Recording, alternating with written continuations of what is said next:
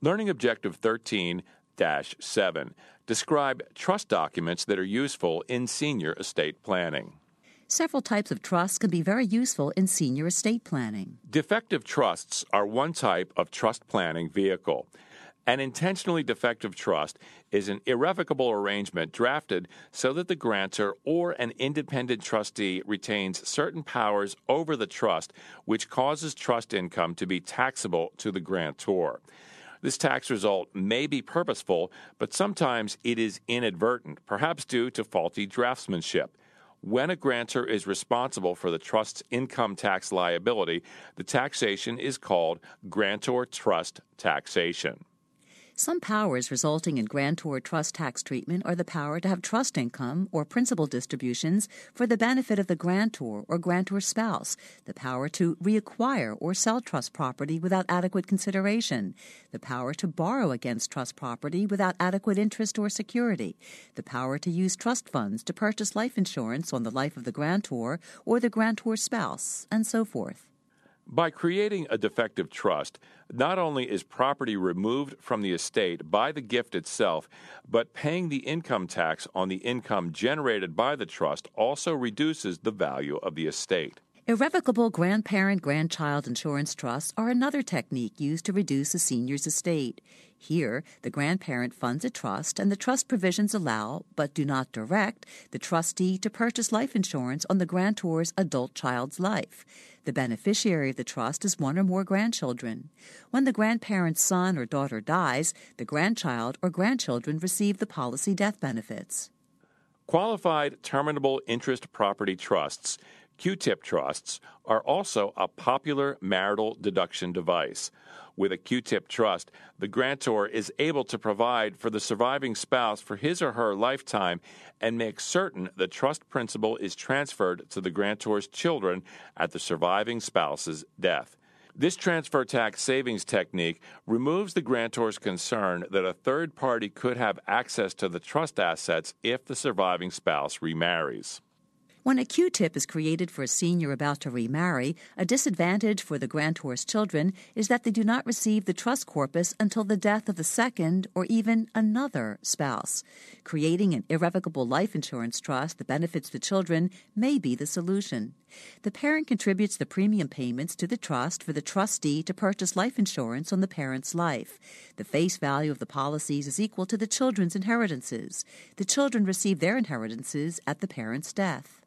An incentive trust is a specialized type of document creatively drafted to encourage and, ideally, instill a grantor's family values in his or her lineal descendants.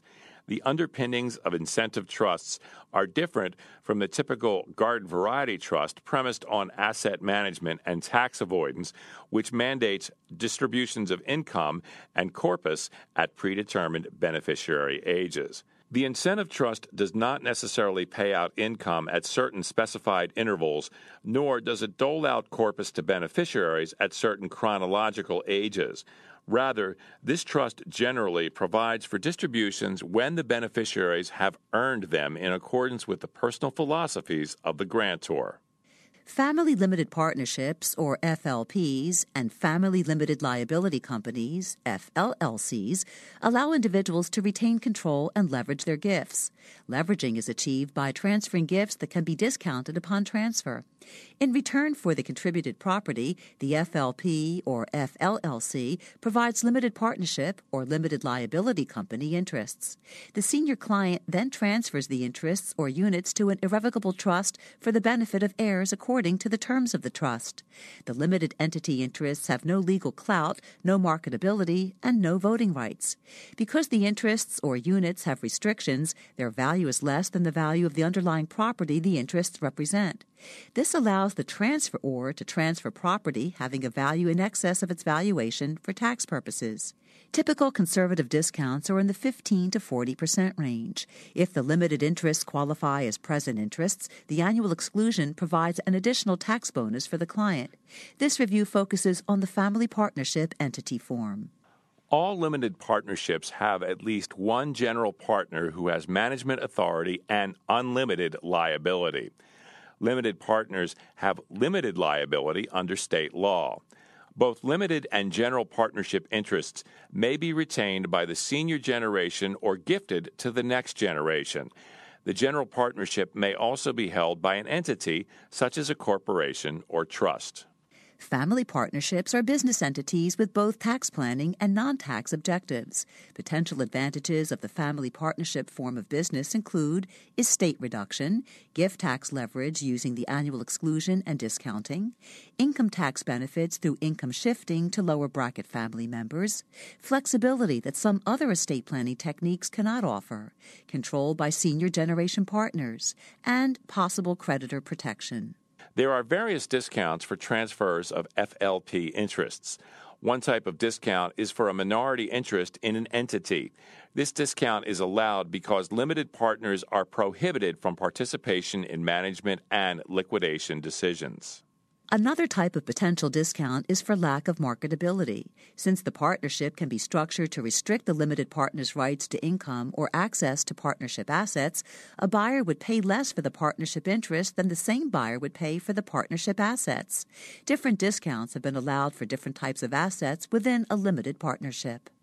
Although an irrevocable life insurance trust is usually the preferred choice as an entity owned vehicle for a life insurance policy, family life insurance partnerships, or FLIPs, are also a popular estate planning alternative for entity owned life insurance. A FLIP may be the most appropriate entity form when senior family members determine that the greatest potential estate tax savings in a family partnership occur if the partnership invests in life insurance on the life of a family member. Under the FLIP approach, a parent or grandparent who is contemplating a life insurance purchase creates a general business partnership that complies with state law. The partnership's ownership interests are held by the insured parent or grandparent and the family heirs. The partnership entity is the applicant, owner, and beneficiary of the life insurance policy on the parent's or grandparent's life. Policy premiums are paid for out of partnership assets, or the insured makes additional contributions to the partnership when policy premiums are due. When the insured dies, the partnership can continue or be terminated. Proceeds are distributed or allocated to the partner's capital accounts based on the partnership agreement provisions. Gifts of partnership interests from parents or grandparents to heirs generally qualify for the annual gift tax exclusion. Any value of gifted interests exceeding the annual exclusion can be sheltered from tax by a donor's applicable credit amount. When the insured makes gifts to the partnership to pay premiums on the life insurance policy, these additional gifts may also qualify for the annual exclusion. Unlike an ILIT, where the insured must not act as trustee, a FLIP's biggest advantage is the insured's ability to control and manage the partnership. As long as the insured retains a general partnership interest, he or she should have adequate control over all transactions with the life insurance policy. By making gifts of partnership interests and subsequent gifts of premium contributions, a parent transferor reduces his or her gross estate by the amount of the gifts. Provided the policy is payable to or for the benefit of the family partnership, the insured's estate includes only the estate's percentage of ownership interest in the partnership. Note Family limited partnerships have, in recent years, generated increased attention from the IRS. Discounted gifts and estate transfers are scrutinized when the estate tax returns of transferors are examined. With a qualified personal residence trust, or QPRT, a gift is made of one or two residences to an irrevocable trust for the future benefit of the trust beneficiaries, often the transferor's child. The transferor retains the right to live in the home without paying any rent for a stated number of years. The value of the senior transferor's retained interest may be subtracted from the fair market value of the home, and the transferor has gift tax only on the value of the discounted remainder interest. The trust beneficiary acquires the residence at the end of the trust term. Frequently, the senior's applicable credit exclusion amount applies and there is no actual gift tax to pay. The retained interest term has to be carefully determined because there is no actual gift tax to pay. As long as the QPRT owns the residence, the senior transferor is viewed as the income tax owner. Therefore, the transferor can take income tax deductions for real estate taxes, expenses, and so forth. QPRTs can be a useful estate freezing device, especially when a grantor has appropriate real property that is expected to appreciate substantially in value during the grantor's retained interest term. Because a QPRT is an irrevocable trust for gift tax purposes, the remainder interest becomes a completed gift at the time the grantor establishes the trust. Therefore, when the QPRT is created, the taxable gift is merely the present value of the remainder interest. The longer the QPR term is, the lower the value of the gift to the beneficiary. Since the remainder is a future interest gift, it does not qualify for the annual exclusion. In many instances, however, a grantor will be able to shelter some or all of the transfer from gift taxation by using his or her applicable credit amount. The use of a QPRT as a transfer tax device has several advantages and disadvantages. Some advantages are as follows. A QPRT is not required to make fixed payouts to the grantor during the retained interest term because the grantor merely retains a personal use interest in the trust. Assuming the grantor survives the trust term, the transfer tax cost is frozen at the original gift tax cost for transferring the remainder interest. With proper planning, a grantor may be able to enjoy the residence even after the term of the trust ends. The value of the grantor's retained interest can be increased by including a contingent reversionary interest in the trust provisions. Disadvantages include the following. The transfer of the home to a QPRT may make it impossible if the grantor later decides he or she wants to reside in the personal residence indefinitely.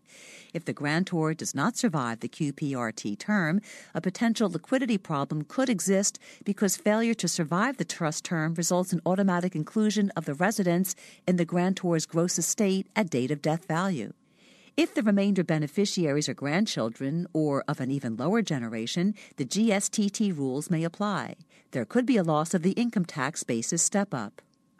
Although a qualified personal residence trust is not an estate planning technique necessarily viable for everyone, it is a tax saving device useful for wealthy taxpayers who wish to reduce their estate because the subtraction method of valuation may be used to discount the value of the gift for tax purposes. This concludes our review of this chapter.